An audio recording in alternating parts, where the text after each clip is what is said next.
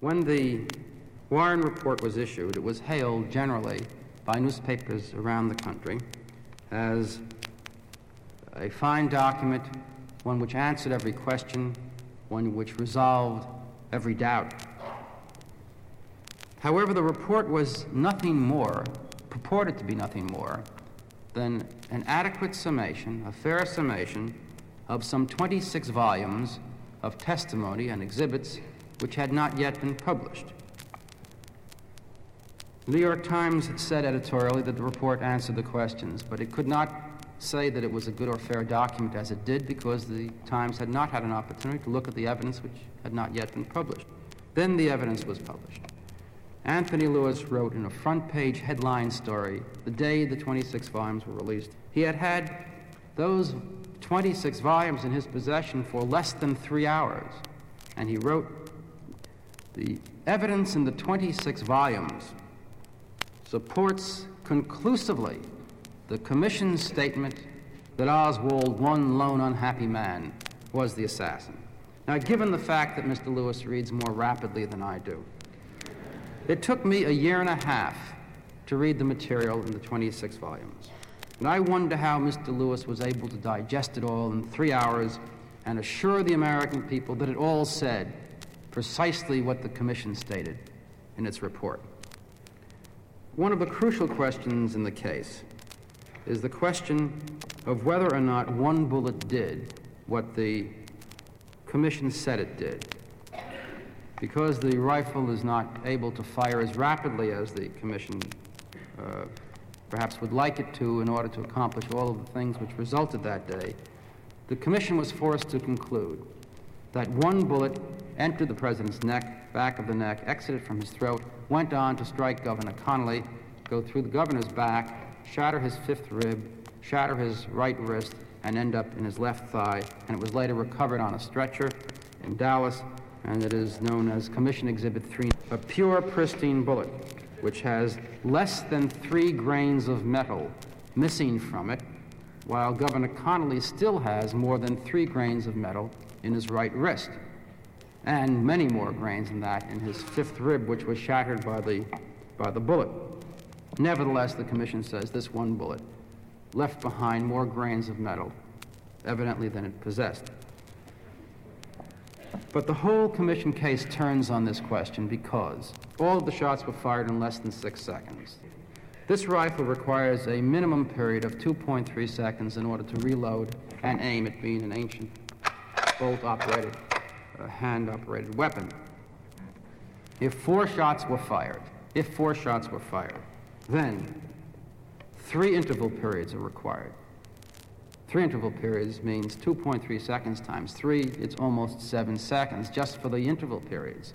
And it was all accomplished in about in 5.8 seconds. So if four shots were fired, we know that neither Oswald nor anyone else was a lone assassin with this weapon.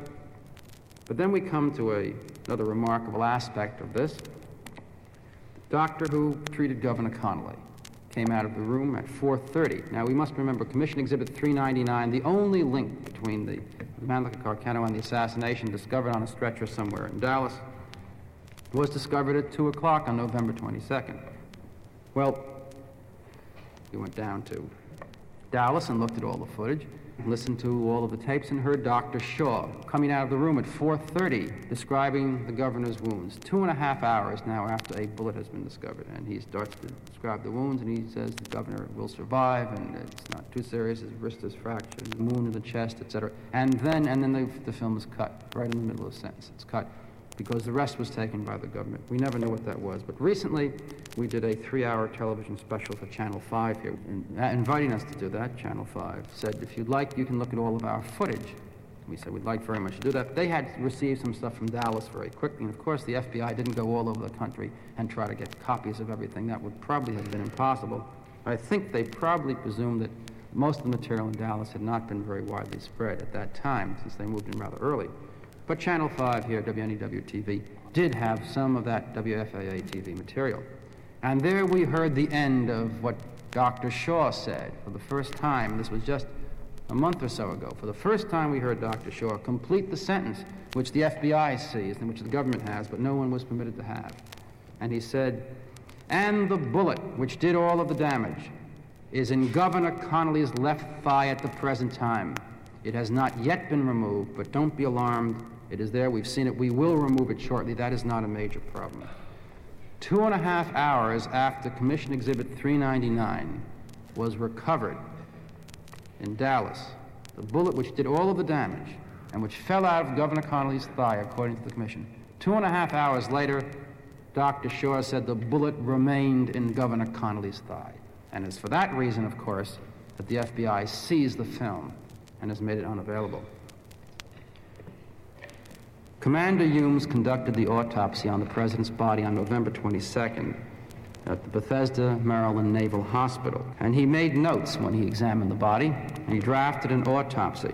If you'd like to know what was in that original autopsy, I commend your attention to volume 17, page 45 of the evidence, in which you will find this certificate. This is to certify that I, Commander J.J. Humes, have destroyed by burning my original draft autopsy notes. That takes care of the notes. Actually, they were not his notes, those were our notes that Commander Humes burned.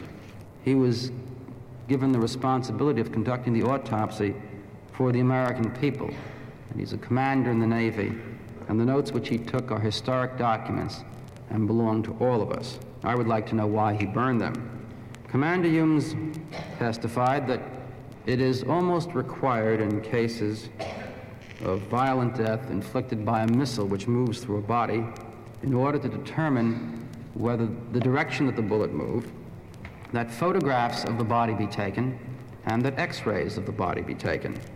And at the request of Commander Humes and his direction, photographs and x-rays of the president's body were taken on November 22nd at Bethesda Hospital, ostensibly to assist Commander Humes in his determination of the path of the missiles as they coursed through the president's body. However, Dr. Humes testified that he was never permitted to see the photographs which were taken to assist him, that before they were developed, they were removed from the autopsy room by agents of the United States Secret Service. As far as the x-rays are concerned, no member of the Warren Commission, no lawyer for the Warren Commission, ever saw the x-rays or the photographs, the most invaluable documents in this case in resolving the classic question, where did the shots come from? This did not interfere with the commission at all, though, because when they called Commander Humes, they asked if he had anything to show uh, regarding the nature of the wounds. He said, Oh, yes. Gentlemen, I thought that you might be unable to get the photographs and the x rays. This is a commander of the Navy talking to a commission appointed by the President of the United States, which is given broad and unlimited subpoena powers, which could get any document it wanted anywhere in the United States. He said, Therefore, I ask an artist to sketch so that you might be better acquainted. And the lawyer said, And are these drawings accurate to your best knowledge? And he said, No. said they can only be accurate if the artist was allowed to see the photographs, but he couldn't see the photographs. So it was just my recollection transmitted to him verbally, which resulted in the sketches. The commission, having determined that the evidence offered to it was inaccurate, solemnly admitted it in evidence, of course. And all you can see in the 26 volumes regarding the wounds, anything which depicts them, are three photographs, rather crudely drawn long after the event by an artist who never saw the photographs or the x rays and relied upon a verbal description given by the commander. And this is the state of the record. Now, it is not that the commission was unconcerned about carrying out its investigation. Two of the lawyers were indicating that they were sort of rushed and they couldn't do all the important things they had to do. Mr. Uh, D'Antonio spoke about Charles Brehm, and I think you saw Mr. Brehm.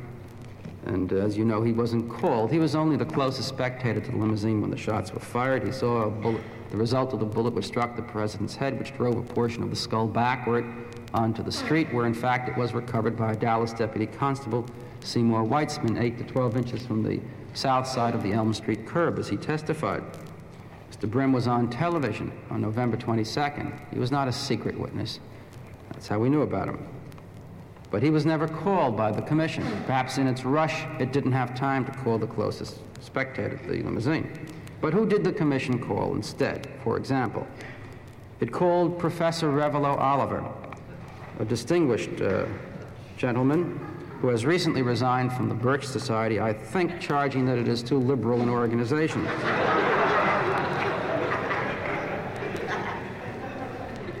Professor Oliver, uh, Oliver wrote an article in the American Opinion publication related to the Birch Society.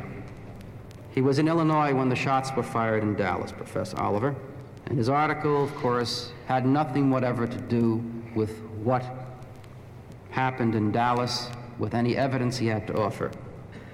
The commission devoted more than 100 pages to the rantings of Professor Oliver in its 26 volumes. And then that was not enough. The commission solemnly called Professor Oliver to testify as one of its witnesses.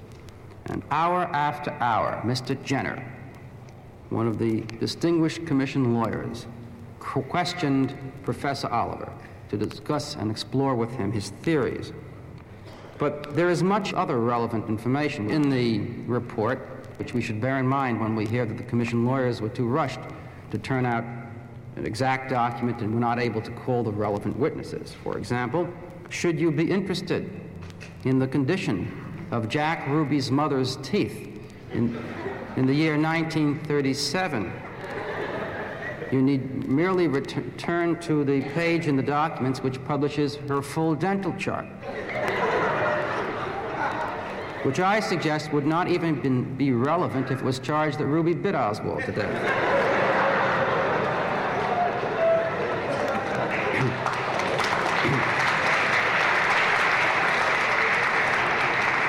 And should you like to know how the Commission felt about Jack Ruby's mother's, I quote, fishbone delusion? That is her feeling over a period of some 17 years that something was stuck in her throat, which she thought was a fishbone. The Commission devoted a third of a page of its report to a discussion of Jack Ruby's mother's fishbone delusion.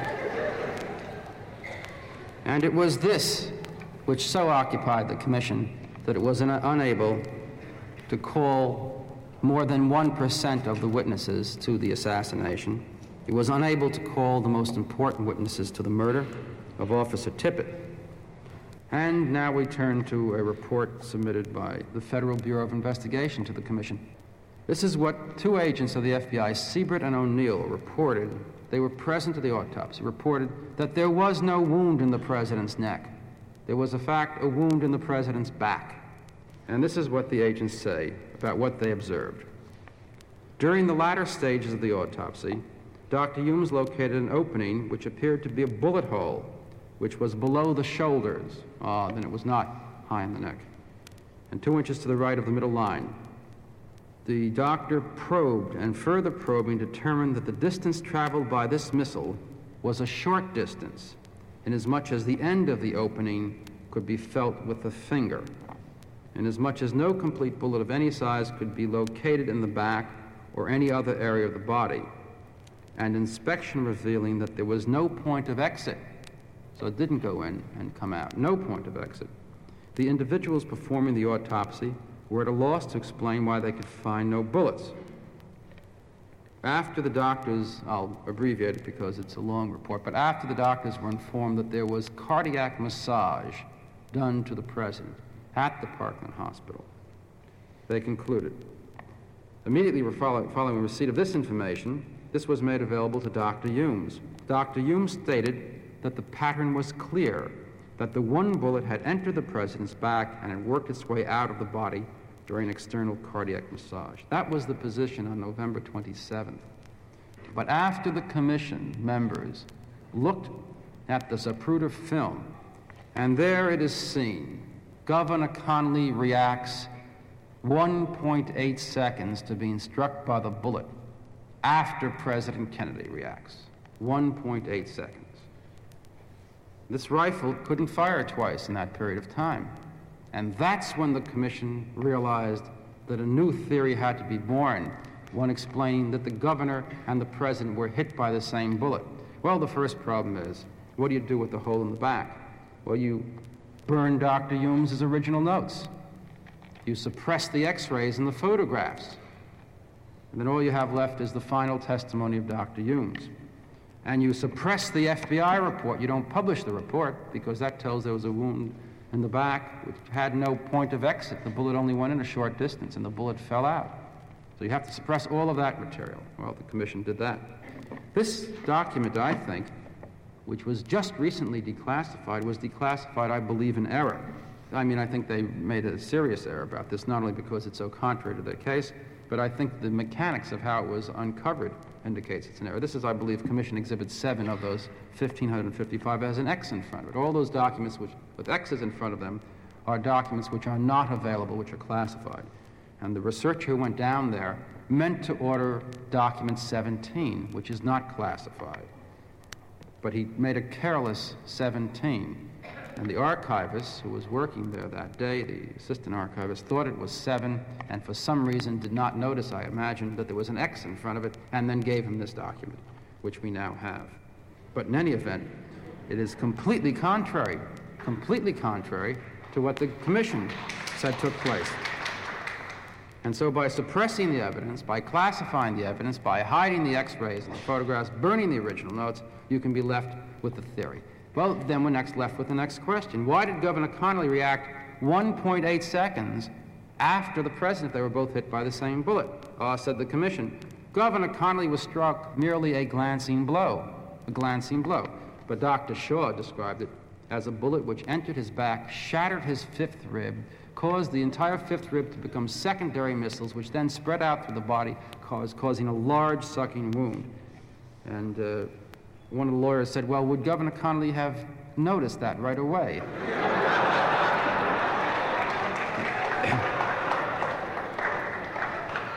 Dr. Shaw advised uh, the lawyer that, in his opinion, he would have noticed it and would have reacted to it at once. And then we have the testimony of Governor Connally.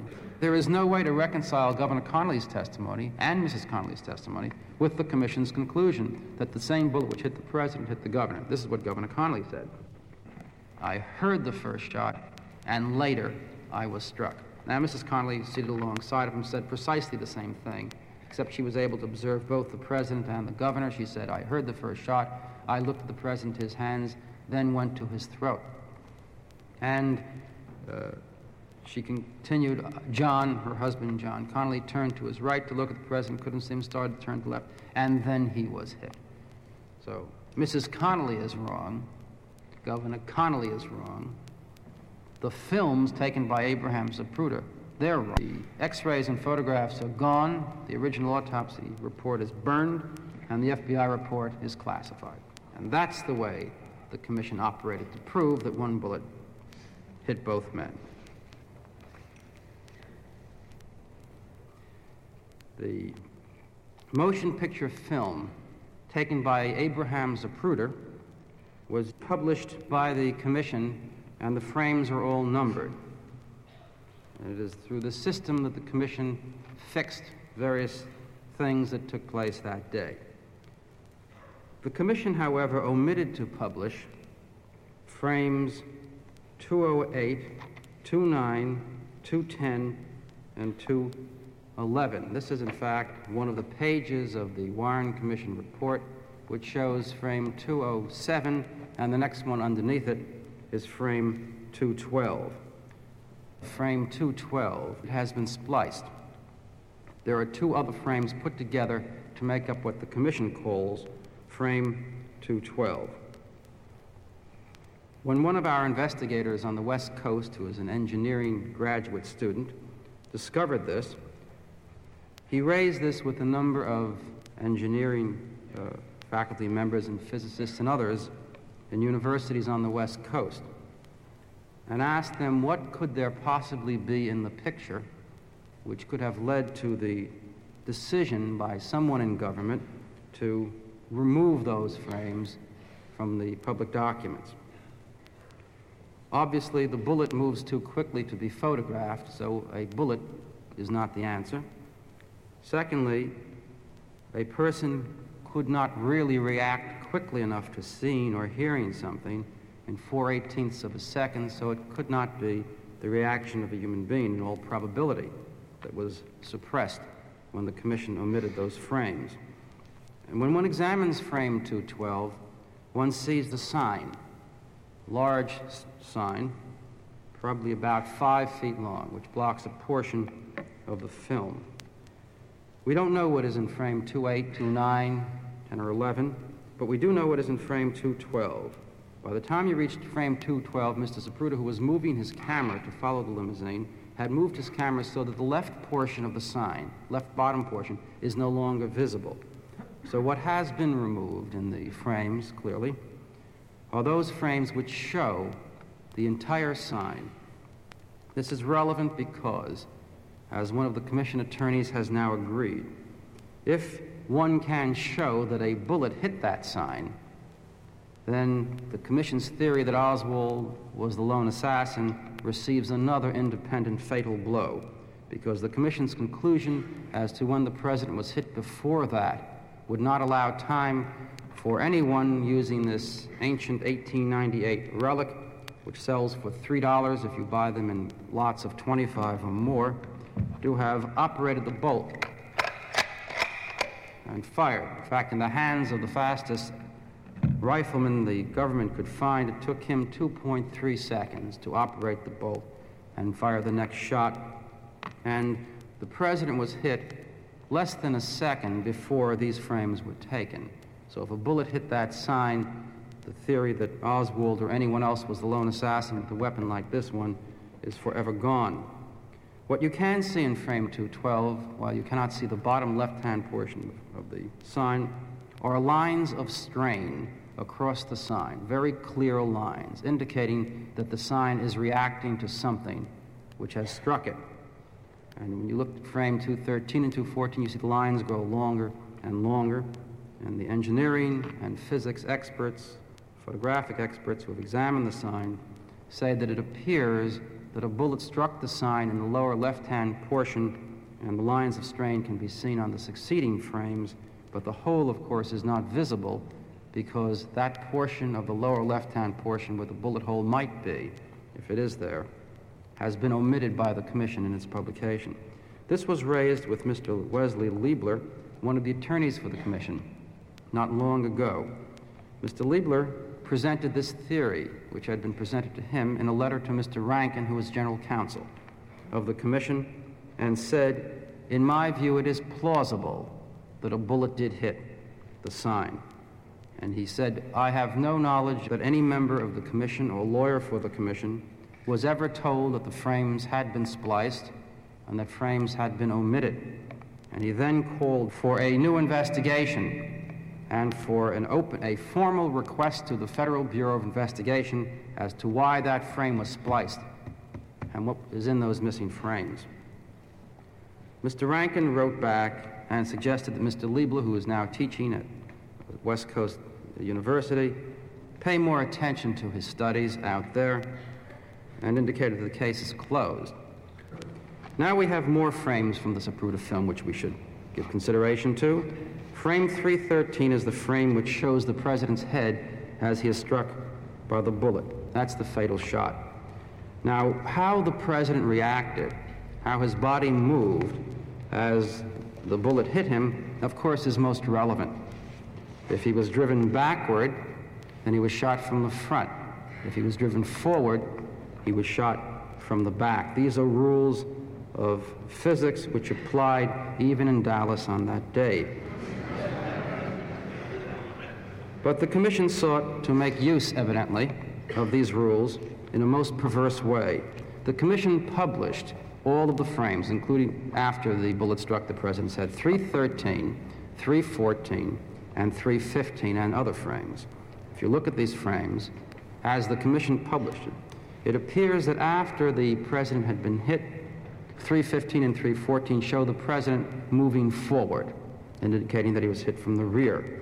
But one of these brilliant young men in America who are concerned about who killed their president made a thorough examination of the photographs over a period of almost a year and was able to prove, conclusively prove, that the commission published the frames 314 and 315 in reverse order and mislabeled them. Thus, one examining frames 314 and 315 would think the president was driven forward by the bullet which hit from the rear, but since they have been transposed, it shows quite clearly the president was driven back up against the seat. He discovered this by analyzing the, the frames, and I won't bore you with the details, but I will read to you a letter from J. Edgar Hoover, which Mr. Hoover wrote to this gentleman who pointed out that the frames were transposed. This is from Mr. Hoover. You are on the stationery of the Federal Bureau of Investigation. You are correct in the observation that frames labeled 314 and 315 of Commission Exhibit 885 are transposed in Volume 18, as noted in your letter. Mr. Hoover added that the National Archives is aware of this print printing error. However, I do appreciate your interest in this matter.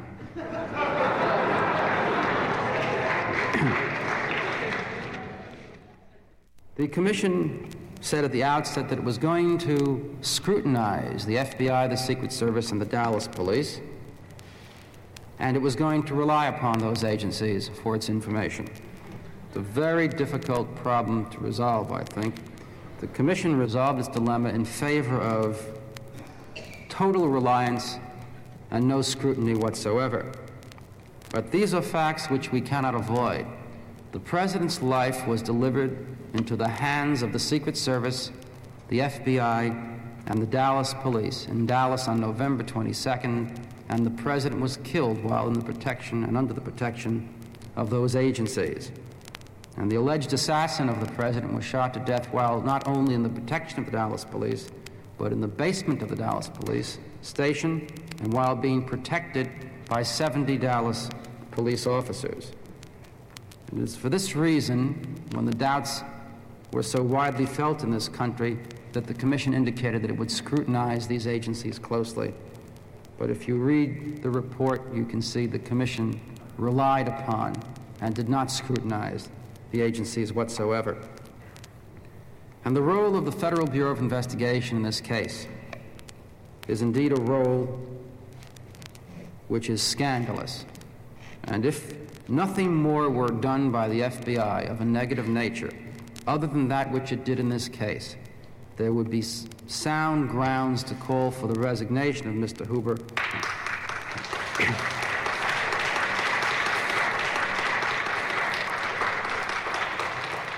and the dissolution of that corrupt agency.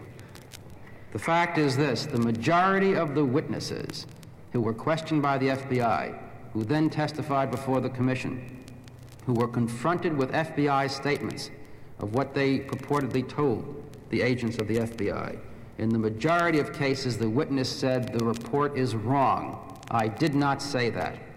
And there is a pattern which runs through what the FBI said the witness said when the witness claims he did not say it. Wherever the reply, according to the witness, it was changed so that the testimony in the report was consistent with Oswald's guilt as the lone assassin, while what the witness said was inconsistent with that conclusion. And we take one example of Nelson Delgado, who was a rifleman, who was in the Marine Corps with Oswald and on the rifle range with Oswald. He said he saw him practice, he saw him fire for score, he said Oswald was a lousy shot. There's just no other way to put it. He was a lousy shot. And he was sort of the laughing stock of the outfit because of this. He said, I told this to the agents of the FBI. And then this is his testimony. He said, but they did not want to accept that. They argued with me. They badgered me. They sought to have me change my statement. Now we have a, a charge by a man who was, even, who was in the Army at the time that he testified before the commission now in Vietnam, as a matter of fact. He said, The FBI sought to have me change my statement. Now, we have a charge that agents, four agents, whose names he gave to the Commission, were involved in attempting to suborn perjury. It's a very serious charge. And the integrity of any investigation, which rests to a large extent upon what the FBI agents did, must be tested by how the Commission reacted to the serious charge before it. Did it call the four agents? Did it ask for their side of the story? Did it conduct an investigation? It did none of these things. It never commented for a moment upon this serious charge made by Mr. Delgado and by other witnesses who testified before the Commission about similar experiences. So the commission relied upon the FBI, and the FBI agents were going out there trying to badger witnesses to change their story, which would fit more conveniently into the FBI conclusion and the commission's ultimate conclusion, and the one from which it started. Well, on the question of Oswald's background, we see now if the commission acquitted itself of its responsibility there. This is Commission Exhibit 917, published by the commission in the volumes and I read it to you. It is a cable from the American Embassy in Moscow of November 3, 1959, which reads as follows Concerning the renunciation of U.S. citizenship and request for Soviet citizenship by Lee Harvey Oswald, former Marine and, and then 41 letters are deleted. Former Marine and. Uh, what could be there? Star of stage, screen, and radio?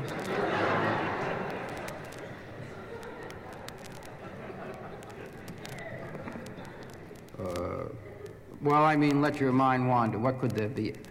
Agent or informant of the Federal Bureau of Investigation? What 41 letters appear to fit?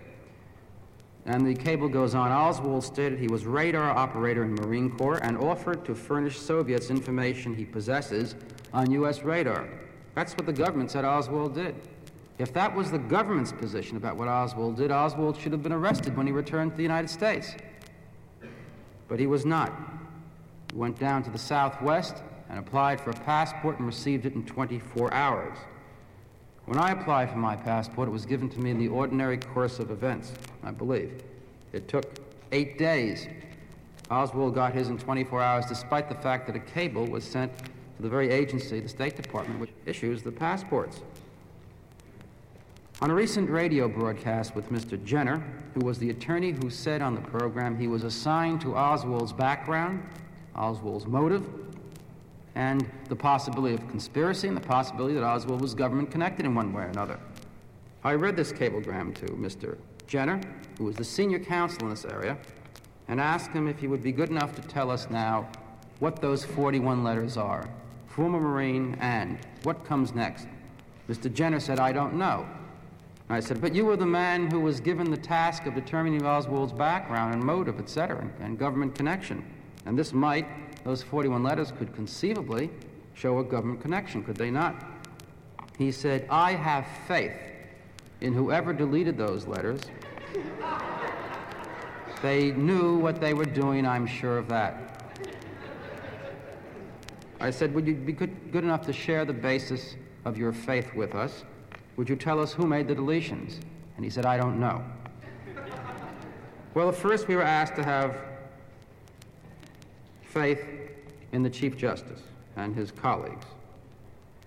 The fact is that who shot the president, where the photographs and the x rays are, where the shots came from, how fast the rifle can operate. Is it possible for anyone with this rifle to have fired as accurately as Oswald allegedly did? These are facts, and they are susceptible to proof. Why then are we asked to have faith? I think that the Commission is asking too much of us. I think we have some rights to make some requests to the Commission at this point. I think we have a right to know, for example, why a good portion of the reports submitted to the Commission remain in the National Archives and have been sealed for 75 years by order of Lyndon B. Johnson. If Oswald is the lone assassin, then there is no question regarding national security in the archives. There can be nothing in the archives which implicates anyone else or any government agency or any foreign power. Nothing like that can be involved because the Commission said, after looking at the evidence, it concluded that Oswald was the lone assassin. Well, if that's what the evidence shows, why can't we see it? Now, in terms of the hard physical evidence, the rifle, the pistol, shot Officer Tippit, we're told, the bullets taken from Officer Tippit's body and allegedly, possibly related to Oswald's pistol, all of the other, the jacket Oswald allegedly discarded, all of the other physical evidence. That is not even in the National Archives. The Dallas police radio tapes showing what the broadcasts were on November 22nd, possibly showing why the Dallas police were looking for Oswald 15 minutes after the shots were fired when there was absolutely no evidence whatsoever which pointed toward Oswald at that time, but why they sent out Oswald's description. Well, none of this physical evidence is in the archives. It has been entrusted to the tender mercies of the Dallas police the FBI, the Secret Service, the CIA, and the other federal and local police agencies. And we have no commitment that even in the year 2039 that we will be able to examine that evidence if it still exists. Of all of the extravagant statements made by the Commission, and it's difficult perhaps to single out one as, a, as the most extravagant, but if one was forced to, perhaps this would be it. The Commission had the rifle tested under conditions which simulated those which existed on November 22nd, said the Commission. Now we're going to see how they did. Oswald's last known score with a rifle in the Marine Corps showed that he fired 199 on, 9, 191 on the rifle range, one point above the minimum for qualification for the lowest rank in the Marine Corps, which, according to the Marine Corps expert who testifies, means that Oswald was, quote, a rather poor shot. And now we're going to see how we simulate the conditions. The Commission found the three best riflemen in America all listed as masters by the National Rifle Association, gave them the rifle and told them to duplicate it. So that's the first thing, the qualification of the man with the weapon. Then we come to the second point. The second point is the quality of the ammunition. The commission said in the speculation and rumors section, that's where they put all of the facts about the assassination. speculation and rumor. It has been said that the ammunition for the rifle was 20 years old and therefore would be of questionable reliability. Commission finding the ammunition is currently being manufactured by the Olin Mathieson Company, and the ammunition used by Oswald was recently made. Well, one of the investigators for the Citizens Committee here in New York very ingeniously did that which the government in its $1 million investigation never thought of doing. He wrote a letter to Olin Mathieson and said, when was the last time you manufactured ammunition for that rifle? And they wrote back and said 1944 against a government contract. And the letter wrote and said, and therefore any such ammunition would be of questionable reliability. Well, the commission took a shortcut. It merely said it is currently being manufactured, it was recently made, and therefore there's no question about its reliability. Well, now we have old ammunition, and we have uh, used by Oswald. We don't know what the experts used or where they got their ammunition and we have three expert riflemen. Now, Oswald was on the sixth floor when he fired, according to the commission. That's more than 60 feet above the ground. Well, in order to simulate the test, the experts were asked to fire from a perch 30 feet above the ground. Oswald was firing at a moving target, we're told. In order to simulate a moving target, the experts were asked to fire at three large stationary targets. But they complained about the rifle evidently quite bitterly, the FBI expert who arranged the test and got the experts said that they, there was a lot of talk about the rifle by the experts.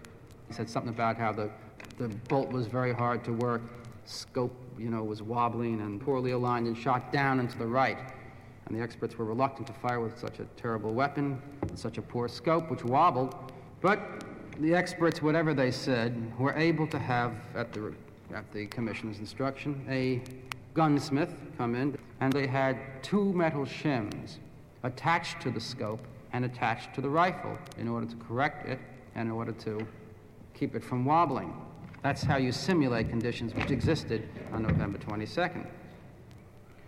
And now they fired.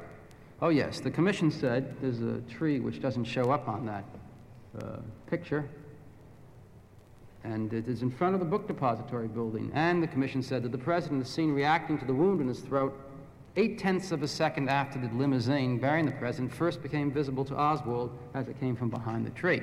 So, of all the shots that Oswald fired that day, the first one was the one which required the greatest skill. Less than eight tenths of one second for his first shot.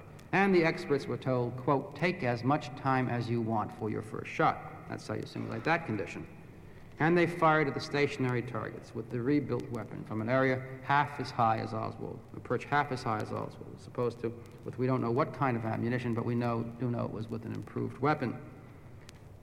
Two of the three experts, of the three best riflemen in America, were unable to fire the rifle as quickly as Oswald did. They each tried the, the test twice. Three shots, each twice, six shots, each expert, three experts, 18 shots. The commission never said what the, where the bullet struck. Never. But if you pick up the exhibits which show the targets, you see that not one of all 18 shots hit the head or neck portion of the target. Not one, even under those circumstances. What does the test show, according to the Commission? This test, which simulated conditions which existed on November 22nd, proved that Oswald certainly had the capability to fire those two shots into the president's head on November 22nd. And to conclude on the question of uh, some photographs as we began, a photograph was taken by a man named Philip Willis, a retired Air Force major, five minutes after the shots were fired in Dealey Plaza. And he had in his photograph the front of the book depository building. And there, standing in the right hand portion of the photograph, was a man who appeared to be Jack Ruby. In fact, agents of the FBI called upon Mr. Willis and said, You know, that you have, that's a valuable picture. It shows Jack Ruby was at the assassination scene, or at least there five minutes after the shots were fired. And he said, Yes, everybody says that's Jack Ruby. And they took all that picture and 11 others, all 12 pictures from him. Well, the peculiar thing about this is the Commission published all 12 of Major Willis's photographs, just as they were taken, except this one. It just cropped off the man who looked like Jack Ruby and published it in that fa- fashion. So we have the two photographs, the one taken by Major Willis with the man who appears to be Jack Ruby on it, and the Commission exhibit, which shows the man completely removed. And in that fashion, the Commission was able to conclude, as it did, Ruby was not at the assassination scene, ever on November 22nd, never in Dealey Plaza. Well, there's another photograph which is even more important, I suggest. It was taken by a lady named Mary Moorman. She was in front of the limousine and on this side, the south side of Elm Street, and she took a picture with a Polaroid land camera. And she said, as she took a picture, she heard a shot. And in the background, the president was, the first bullet was fired. In the background, she said she captured the whole book depository building. Now we have a picture of the book depository building at the time the shot was fired. Sounds like a valuable picture. But we can't rely upon Miss Moorman as to what was in the picture. We can rely, I think, perhaps upon the Dallas deputy sheriff who took the picture, from her, who filed a report published in the volumes, in which he says, I have taken from Miss Moorman a photograph which she took of the limousine at the time the shots were fired, and it shows the sixth floor window from which the gunman allegedly fired the shots. He said, I've given the photograph to a Secret Service agent whose name he gave, and then if you rummage through the volumes, you see the statement from the Secret Service agent who says, I have taken the picture from the Dallas deputy sheriff, taken by Miss Moorman, and he describes it precisely as the uh, deputy sheriff did. It shows the window where the gunman allegedly sat when the shots were fired. Well, now we have come up with the most important single document in the case on the question of was Oswald there? Was he there alone? Was he firing with a rifle at the president? And where is that photograph? Did you see it on the front page of your daily newspaper or in the Warren Commission report? It is nowhere, never published, no reference to it in the entire Warren Commission report, and the only references in the 26 volumes are the two references which I just gave you. So there is a picture somewhere which shows the sixth floor window at the time that the shots were fired. And who does it show in the window, if anyone? But I suggest to you if that picture showed Oswald up there with his rifle firing out of the window, it would have been published as the cover of the Warren Commission report. And it would have been a basic document relied upon by the Commission. And the, and the failure. And the failure of the Commission to publish that picture and to state that it used that picture in any way, I think is an indication that picture shows something completely contrary to the conclusions that the Commission reached. This is a, another photograph. This is Life magazine, the source of factual data for many years in America. And on the cover is Lee Harvey Oswald. It says, Lee Oswald with the weapons he used to kill President Kennedy and Officer Tippit. This is the rifle he used to kill President Kennedy. You can see on it, pro probably not from there, but very clearly here, a telescopic sight present on the rifle. Marina Oswald said she never saw a rifle with a telescopic sight on it in her life until she saw one on television after the assassination. And it shows Oswald with a pistol in his pocket, on his, in a holster on his hip. Marina testified that she never saw Oswald with a pistol at any time in her life. Never. Yet the commission said she took. This photograph. We noticed at the time, as photographers all over the world noticed at the time, that there is something on the face of the picture which appears to be an inconsistency and a discrepancy. You note the shadow, you probably can't see it unless you're up front, of Oswald's nose. It falls directly down in the middle of his mouth, goes neither to the right nor to the left. The sun was obviously just over his head when the picture was taken of his face. Where was it when the picture of the body was taken, though? Shadow falls sharply to the right and to the rear. We raised this with the commission. Photographers all over the country examined this and said, unless the head was superimposed on this photo, there is only one other possibility, and that is that the picture was taken in a society which enjoys a dual solar system.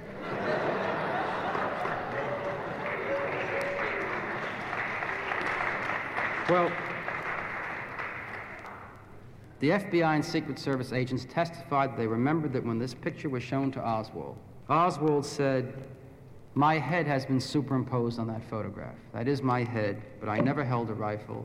I never had a pistol, never posed in any way with a pic- for a picture like that. Well, the commission thought this was a serious matter and therefore asked the FBI to take someone up to the roof of the FBI building, have him pose with the rifle, in the same stance and duplicate the shadows, I assume, in order to prove that this could be done. And they did take such a picture, and the commission published the picture of an FBI man on the roof of the building standing there with a rifle in the same stance. This is the photograph as published by the commission. they have removed the head of the FBI agent.